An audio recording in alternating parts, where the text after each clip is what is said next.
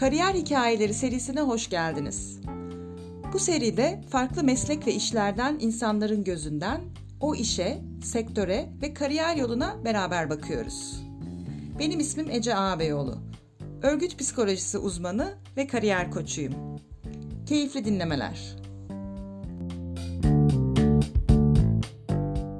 Herkese merhaba. Kariyer Hikayeleri serisinde birden fazla sektörde faaliyet gösteren global bir firmanın Türkiye Ülke Müdürü Fırat'la beraberiz. Hoş geldin Fırat. Merhaba Ece, selam, nasılsın? Sağ ol, iyiyim. Sen nasılsın? Ben de iyiyim, teşekkürler. Bize yaptığın işi anlatır mısın? Tabii. Ben Amerikan bir firmanın çok farklı faaliyetleri var farklı sektörlerde ama ben daha çok bunun tekstil kısmının Türkiye Ülke Müdürüyüm. Savunma sanayisine özel nanoteknoloji kumaş tedariği sağlıyoruz. Nanoteknoloji deyince nasıl bir şey anlamalıyım? Biraz daha onu açarsak iyi olur. Bu kumaşın bir takım özellikleri var. Technical Oriented Fabrics diye geçiyor zaten. Teknik detaylı kumaş diye. Bunun böyle özel hava alma kapasitesi daha yüksek diğer kumaşlardan. Su geçirmezliği var. Soğuğa karşı, sıcağa karşı gerekli ortama göre nasıl bir talep varsa gerekli alanın ihtiyacını karşılayacak şekilde bir kumaş tedariği nanoteknolojik olarak sağlanıyor. Evet, gayet ilgi çekici bir açıklama oldu benim açımdan. Çünkü tekstil deyince normal böyle giyim kumaşı ya da ev tekstili gözümde canlanıyor. Senin bahsettiğin gerek savunma sanayi demen, gerek bu nanoteknoloji kısmını açıklamanla özel bir ürün olduğunu anladım. Yani her yerde gündelik hayatta kullanmadığımız bir şeyden bahsediyorsun. Evet, sadece böyle bazı işte tırmanışçıların, kayakçıların falan kıyafetlerinde de kullanılabilen bir kumaş. Onun dışında günlük hayatta pek gerek olacak ya da sahip olabileceğimiz düzeyde bir kumaş değil. Birazcık da maliyetli bir malzeme kendisi. İlginçmiş. Peki ülke müdürü olarak geçiyor ünvanın, yanlış bilmiyorsam. Evet. Bu ne demek? Biraz açıklar mısın? Şöyle, bizim şirketimizin yapısı biraz farklı diğerlerinden. Biz 30 ülkeden fazla hizmet verdiğimiz yer var ve her ülkenin bir ülke müdürü var tabii ki de. Bazıları bölge müdürü olarak birbirine yakın olan ülkeleri beraber idare ediyorlar. Ben Türkiye'den sorumluyum. Ülke müdürünün bizdeki durumu, biz de home office olarak çalıştığımız için işin her şeyiyle biz ilgileniyoruz o ülkeyle alakalı. Satış, pazarlama, sevkiyat, finans, bunların tamamı ülke müdürünün üstündedir. Bayağı bir konular sizden soruluyor o zaman. Evet, yani pazarlama stratejisinin ülkeye uyarlanması, satış, sevkiyat, nakliye, bunların hepsi aynı şekilde benim üzerimde. Bir de home office dedin, o da dikkatimi çekti. Bunun korona dönemiyle ilgisi yok galiba. Baştan beri home office olan bir pozisyon mu? Evet, bizde ülke müdürlerinin hepsi, yani koronadan evvel de home office'ti. Biz çok seyahat ettiğimiz için, sahada olduğumuz için gerek müşteriyle, gerek üreticiyle, gerek fuarlarda ya da fabrikalarda olmamız gerektiği için biz zaten stabil olarak ofiste ya da belli bir yerde durmadığımız için bizim bütün ülke müdürü, bölge müdürü ekibimiz işini her zaman home office olarak yapıyor. Ama zaten evde de pek dediğim gibi duramadığımız için bu korona öncesinde çok da farklı değildi benim için hayat. Anladım. Evet, geçiş dönemi senin için zor olmamıştır o zaman. Peki ne kadar süredir bu işte çalışıyorsun? Ben bu şirkette 1 yıldır çalışıyorum. Haziran ayında tam 1 yıl olacak hatta, evet. Peki nereden mezunsun ve bu işi yapmak için ne okumak lazım? Şöyle, ben Bilkent işletme mezunuyum. Ondan öncesinde de Tevfik Fikret'ten mezunum. Fransızca ve İngilizcem var Bilkent ve Tevfik Fikret sayesinde. İşletmede öğrendiğim şeyler tabii ki de iş hayatında mutlaka kullanıyoruz. Ancak söylemem gerekiyor ki yaptığımız iş, daha doğrusu bir satışçının yaptığı iş sektörel uzmanlık gerektirir her zaman. Bilmediğiniz bir malı satmanız, pazarlamanız çok zordur. Bu sebepten ötürü de okulda öğrenilenler çok önemli ama bu işi yapabilmek için şuradan mezun ya da şu bölümden mezun olmak değil, aksine iş hayatına mümkün olduğu kadar hızlı bir şekilde atılıp sektörün içerisinde, firmada ya da işte o şirkette pişmek gerekiyor. Aksi takdirde, örnek veriyorum, elinizdeki telefonun bile özelliklerini bilmeden en basitinden bir satış temsilcisi olarak o telefonu pazarlayamadığınızda sizin bildiğiniz bütün finans kuralları, ekonomi 101'e dair öğrendiğiniz hiçbir şey aslında işe yaramayacaktır. Çünkü gün sonunda gerekli kazanımı sağlayamamış olacaksınız. Onun için sektörel uzmanlık ve çalışma hayatında özverili olmak çok önemli. okunan bölümden çok daha önemli olduğunu anladım ben de bu vesileyle. Peki senin bu işle ilgili en sevdiğin şey ne? Benim bu işle ilgili en sevdiğim şey, başka bazı insanlara zor gelmesine rağmen benim çok yoğun bir seyahat programım var. Çok fazla yere, genellikle uluslararası olmak üzere çok sık seyahat ediyorum.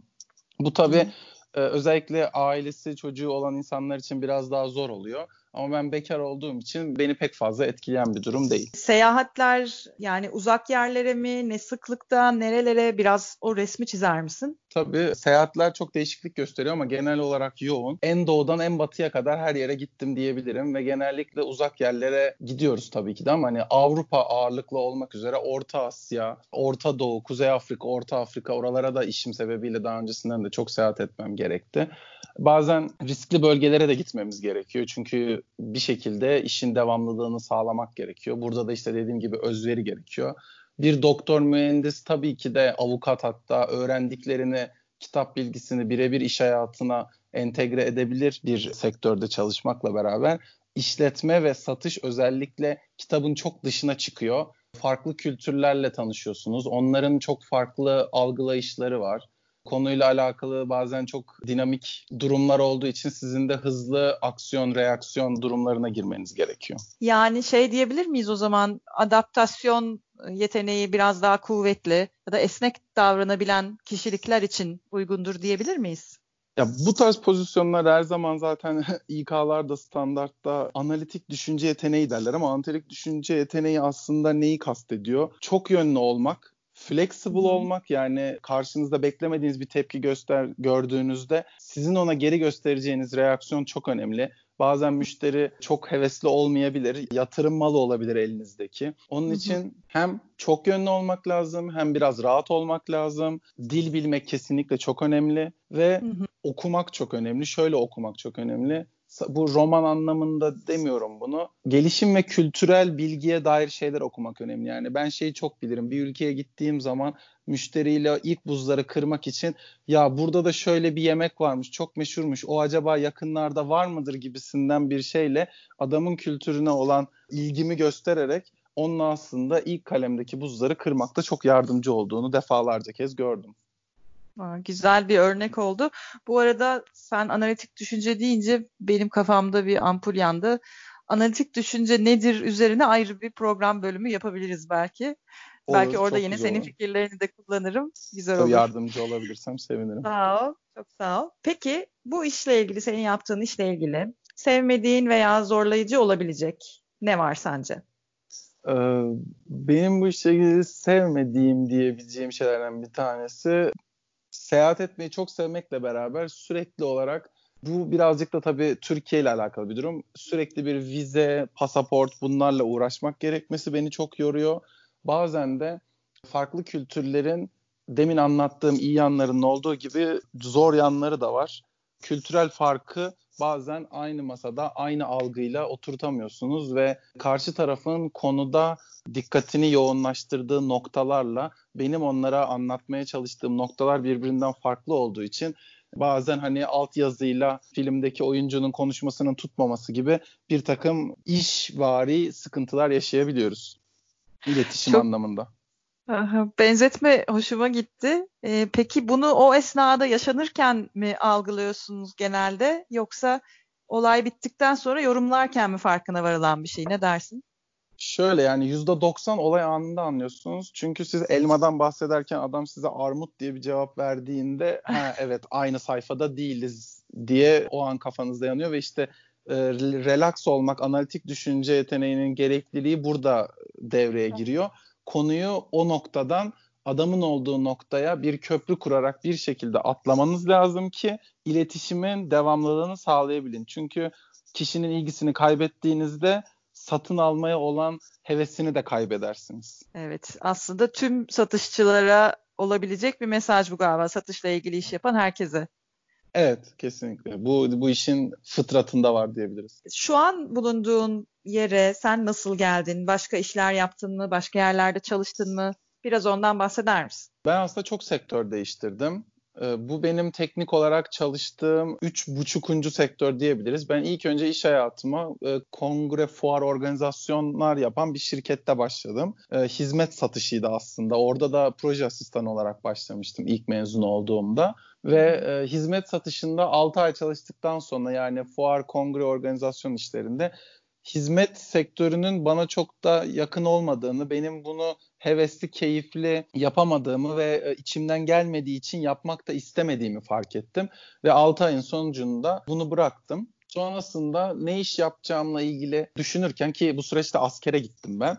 Askerde de düşünmek için oldukça güzel bir zamanım oldu 6 ay kadar. Benim bir tane hocam vardı. Bana demişti ki, bir iş hayatında sektör uzmanlığı çok önemlidir. İnsanlar seni ileride sektör uzmanlığınla bir yerlere talep edecekler, bir pozisyonlara getirmek isteyecekler. Onun için sektörünü iyi seç ve bununla ilgili de nasıl bir karar vereceksin? Hani hangi sektörde olmak istiyorsun, bunu bir düşün demişti. Ben de bununla alakalı düşündüm, taşındım ve aklıma 3 tane dünyanın sonuna kadar devam edeceğine inandığım sektör geldi. Bunların birincisi tabii ki de medikal, ikincisi gıda, üçüncüsü de giyim. Bunlardan da bir tık öncesinde bu askerde düşünürken dedim ki, ne iş yaparsanız yapın, sizin bir ofise, yani home office bile olsa bir sandalye, masa, bir şeye ihtiyacınız var. Onun için ben dedim mobilya sektöründe çalışmak istiyorum. Ve o şekilde mobilya sektöründe bir firmaya girdim, Türk bir firmaya.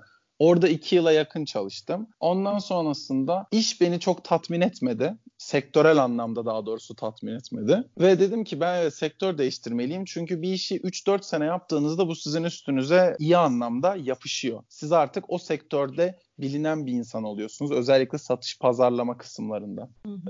Tekrar düşünürken bu bahsettiğim medikal, giyim ve gıdadan giyime karar verdim ve perakende devi bir Türk bir firmaya geçtim. Orada yaklaşık 3 sene kadar çalıştım. Orada operasyon uzmanı olarak başlamıştım. Franchise operasyon, yurt dışındaki bayilik mağazalarının işletilmesi, ürün tedariği, sezon geçişleri gibi perakende işleri. Ondan sonra oradan hem 2 yabancı dilim olmasından ötürü hem de benim kişisel yeteneklerime güvendikleri için beni uluslararası iş geliştirme yöneticisi olarak atadılar. Ve ben daha öncesinde firmanın gitmediği ve yeni açılmak istediği, büyümek istediği ülkelerde yeni müşteri bulmak, onlara şirketin franchise yapısını, yani distribütörlük yapısını, ürünü, portföyü, markayı tanıtıp onlara bu bayiliği satın aldırarak bizim mağazalarımızı o ülkelerde açmasını sağlamakla görevliydim. Sonrasında da yine tekstilde kalaraktan bu savunma sanayi firmasına geçtim. Bu savunma sanayi firmasında da özel, askeri, kıyafet ve ayakkabılarla alakalı, dediğim gibi teknik kumaş tedariği yapıyoruz. Bu geçişler, eski iş tecrübelerin, mesela mağaza ayağından bahsettin ama şu anki işinde bir mağaza ayağı yok. Yok, evet. Buna rağmen bu tecrübeler bugünkü işine ne gibi katkıda bulundu sence? Ne düşünüyorsun? Şöyle, mobilya şirketindeki yaklaşık 1,5 senelik çalışmam, 1,5 senenin üzerinde olan çalışmam, orada ben tabii ki de bir işletme mezunu olarak mimariye dair hiçbir şey bilmeden gittim ve orada beni çok güzel eğittiler. Proje okumayı, AutoCAD'i, tabii ki de çizmek benim görevim değildi ama sonuç olarak bir satışçı olarak, dediğim gibi en başta, bilmediğiniz ürünü satamazsınız. Ben o odaya o kanepenin sığacağını ya da işte toplantı odasındaki masanın kaç kişilik olması gerektiğini, arkasında cam olan duvara bir dolap koyulamayacağını, bu tarz şeyleri o şirkette öğrendiğimde bu benim aslında satış yeteneklerimi geliştirmek için bana katılan bir ek öğreti, yetenekti. Ben bunu perakende de kullanmayı öğrendim. Bu benim çok işime yaradı. Birazcık da o yüzden beni iş geliştirme yöneticisi olarak yeni ülkelere atadılar. Çünkü mimarın aslında gidip de o inşaat alanına, projeye bakıp, ölçü alıp bununla alakalı olaraktan bir fizibilite çıkarması gerekiyor. Şu kadar metrekare olur, böyle olur. Ben bunları önceki çalıştığım mobilya firmasında bir satışçı olarak öğrendiğim için tabii ki de bir proje çizemem. Mimarların yaptığı gibi ürün ya da bir işte komple bir alanın çizimini, tasarımını yapamam. Ama orada öğrendiğim basit, basic, başlangıç noktasındaki konularla ölçü alarak oraya neyin gelip gelmeyeceğini, işte kapı ölçüsüne göre duvar yüksekliği, klimanın oraya uyup uymayacağı gibi şeyleri yapabileceğim için şirketin de maddi açıdan bu tabii ki de işine geliyor. Çünkü seyahate 2 kişi göndermek yerine 1 kişi gönderip 2 işi birden halledebiliyorlardı. Bu da benim işte büyümeme ve pişmeme çok yardımcı oldu. Çünkü bu sayede beni daha çok yere ve daha fazla göndermeye başladılar. Bu da benim saha deneyimimi, müşteri deneyimimi ve onlarla alakalı olarak kendimde geliştirebileceğim noktaları hızlandırdı. Çok güzel oldu bence. Şöyle ki net anlattığını düşünüyorum. Yani geçtiğimiz yollarda cebimize attığımız tecrübeleri, noktaları birleştirerek ilerideki yolumuza ilişkilendirebiliyoruz aslında. Buna böyle hani bilinçle bakmak da çok işe yarıyor. Güzel bir örnek oldu bence. Teşekkürler. Peki maddi getirisi nasıl? Bunu da genelde en çok gençler karar verirken bu faktörü düşündükleri için soruyorum. Kesinlikle. Ben 30 yaşındayım. Öncelikle onu söyleyeyim. 90 doğumluyum ve biz bir jenerasyonun tam kırılma noktasındaki, yani 89-90'dan sonraki jenerasyon bence bizden de birazcık farklı. Her ne kadar benden büyükler de beni bir alt jenerasyon olarak görse de bununla alakalı biz analog dönemin son jenerasyonu olduğumuza inanıyorum. Yeni jenerasyon dediğin gibi çok hızlı bir şekilde finansal getirilerine bakaraktan nasıl daha fazla kazanabilirim gibi çok hızlı müdür olmayı, CEO olmayı beklediği bir dönem içerisinde ve dünyanın hızlı akışı da dinamizmi de bunu tetikliyor aslında. Ancak şöyle bir şey var ki ben bunu tamamen kendi deneyimlerimden ve bir yerlere gelmiş yine büyüklerimden görerek söylüyorum. Bir işi iyi yaptığınız zaman size parasını ödüyorlar. Siz parası iyi diye bir işe gitmeye çalışırsanız hiçbir zaman o noktaya ulaşamazsınız. Siz yaptığınızda iyi oldukça sizi başka firmalar daha yüksek pozisyonlara onlar davet edecek. Bu sebepten ötürü evet, ben maddi getirisinden esas sorunun cevabı olarak memnunum. Maddi getirisi benim şu anki hayatımı istediğim gibi döndürmeme gayet el veriyor. Hatta birikim bile yapabileceğim bir noktadayım. Bu da beni çok mutlu ediyor. Ama dediğim gibi ben bu işe önceki işlerimde özverili çalışarak, diğer bir sürü kişinin yapmak istemediği ya da öykündüğü şeylere gönüllü olarak buralara gelerek CV'mi kalınlaştırarak diyeyim, bu şekilde geldim. O şekilde de maddi getirisi iyi bir iş sahibi olabildim. Burada da şunu duyuyorum. Diğer insanların pek hevesli olmadığı işleri yaparak ya da zor işleri yaparak dedin. Doğru anladım değil mi? Evet, doğru. Mesela ben bir önceki işimde çok riskli bölgelere gitmek zorunda kaldım. Afganistan, Libya falan gibi başka ülkelerde çok da fazla bizim alışık olmadığımız hayatların yaşandığı coğrafyalarda aylara yakın sürelerde kalmam gerekti. Ve bunlar tabii ki de benim iş konusunda, tabii ki hayat tecrübesi de çok önemli ama iş konusunda bana çok fazla şey kattı. Çünkü ben zor şantiyelerde de çalışmayı gördüm. Her şeyin güllük gülistanlık olmadığı, hiç beklemediğiniz durumların yaşanıp projelerinizin ertelendiği durumlarda o dediğim gibi relax olup buna nasıl bir B planı üretebileceğimi, bunu nasıl kotarabileceğimi, bununla alakalı ne gibi bir aksiyon planı hazırlayabileceğimi düşünecek durumlarda kaldım.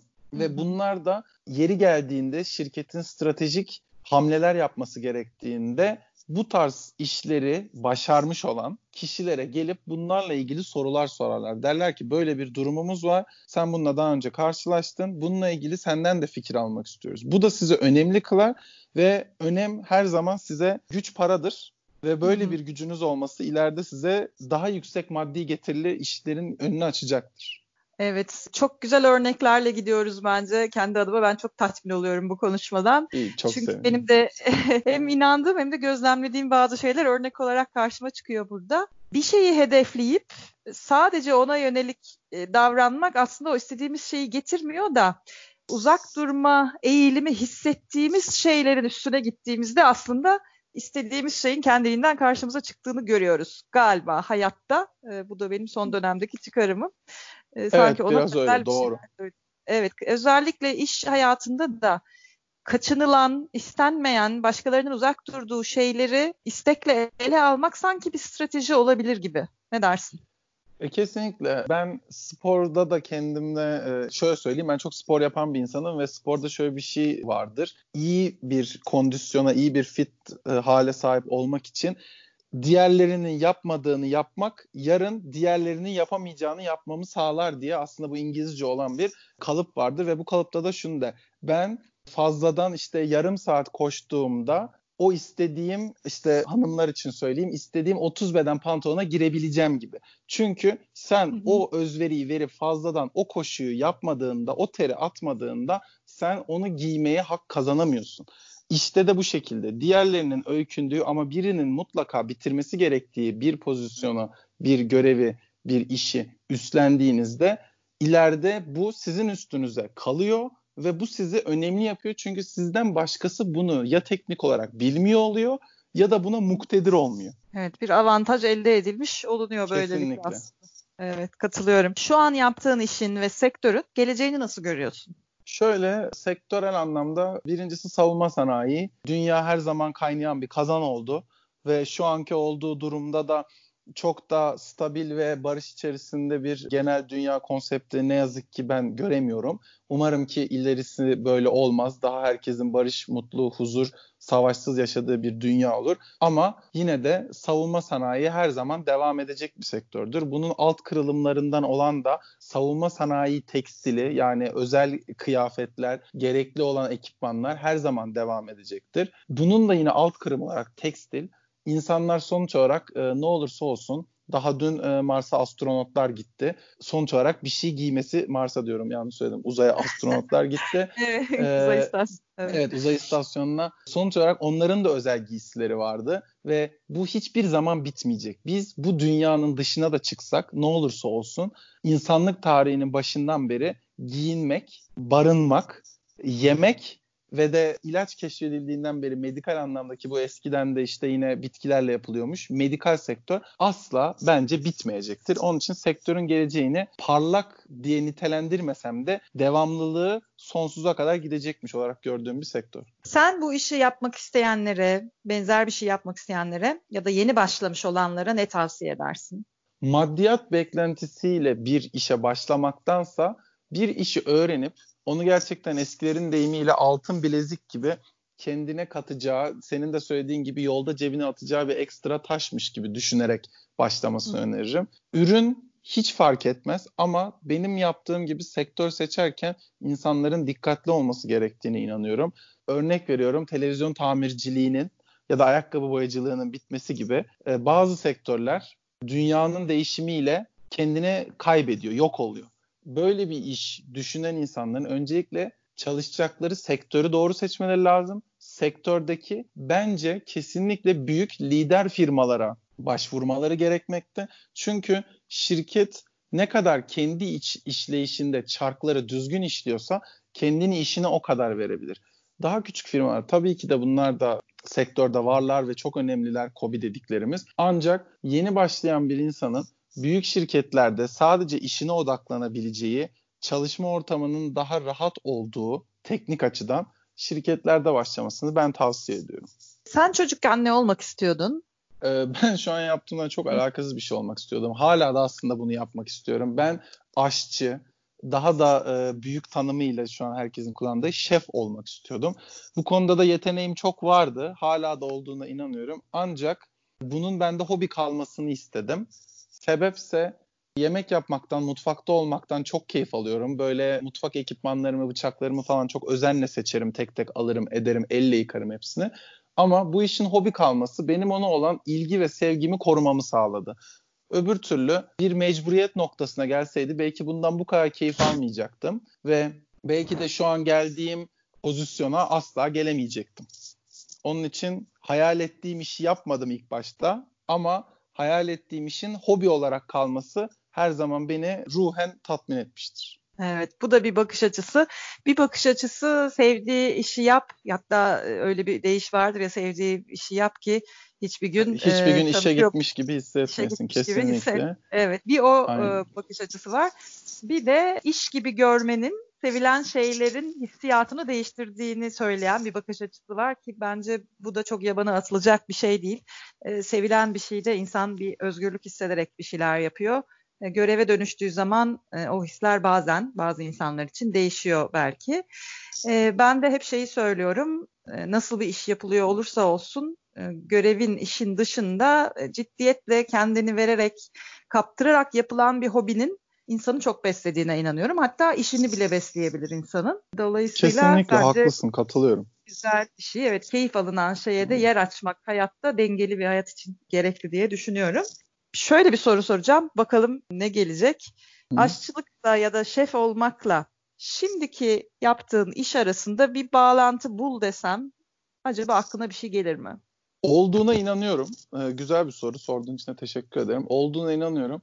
Aşçı, önce şunu söyleyeyim. Aşçı ile şef arasındaki fark şudur. Aşçı önüne gelen resipi, yani tarifi yapmakla mükellef, görevli, pişirici kişidir. Şefse o tarifi hayal edip yazan insandır. Yani biz şeflerin kendi hayal edip ortaya koydukları, bir şeyleri karıştırarak son ürünü ortaya çıkardıkları bir şeyi aşçıların pişirmesiyle yiyoruz.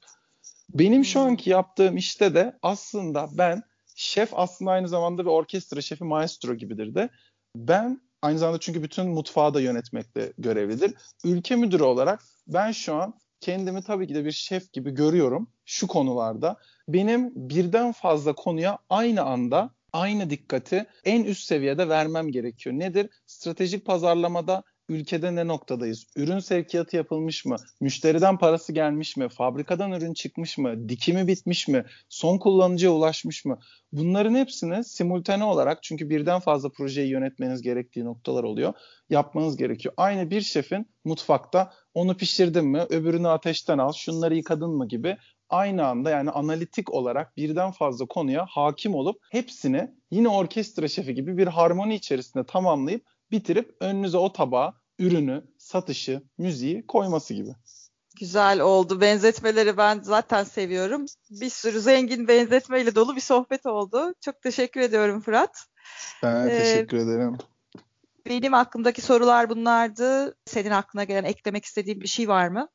Düşünüyorum. Yani söyleyebileceğim tek şey, bir işi yaparken diğerlerinden iyi olmak için ne katabilirimi her zaman düşünmek lazım.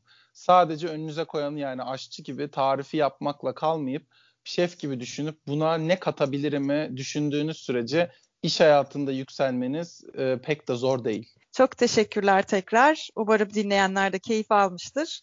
Kendine çok iyi bak. Teşekkürler, iyi günler.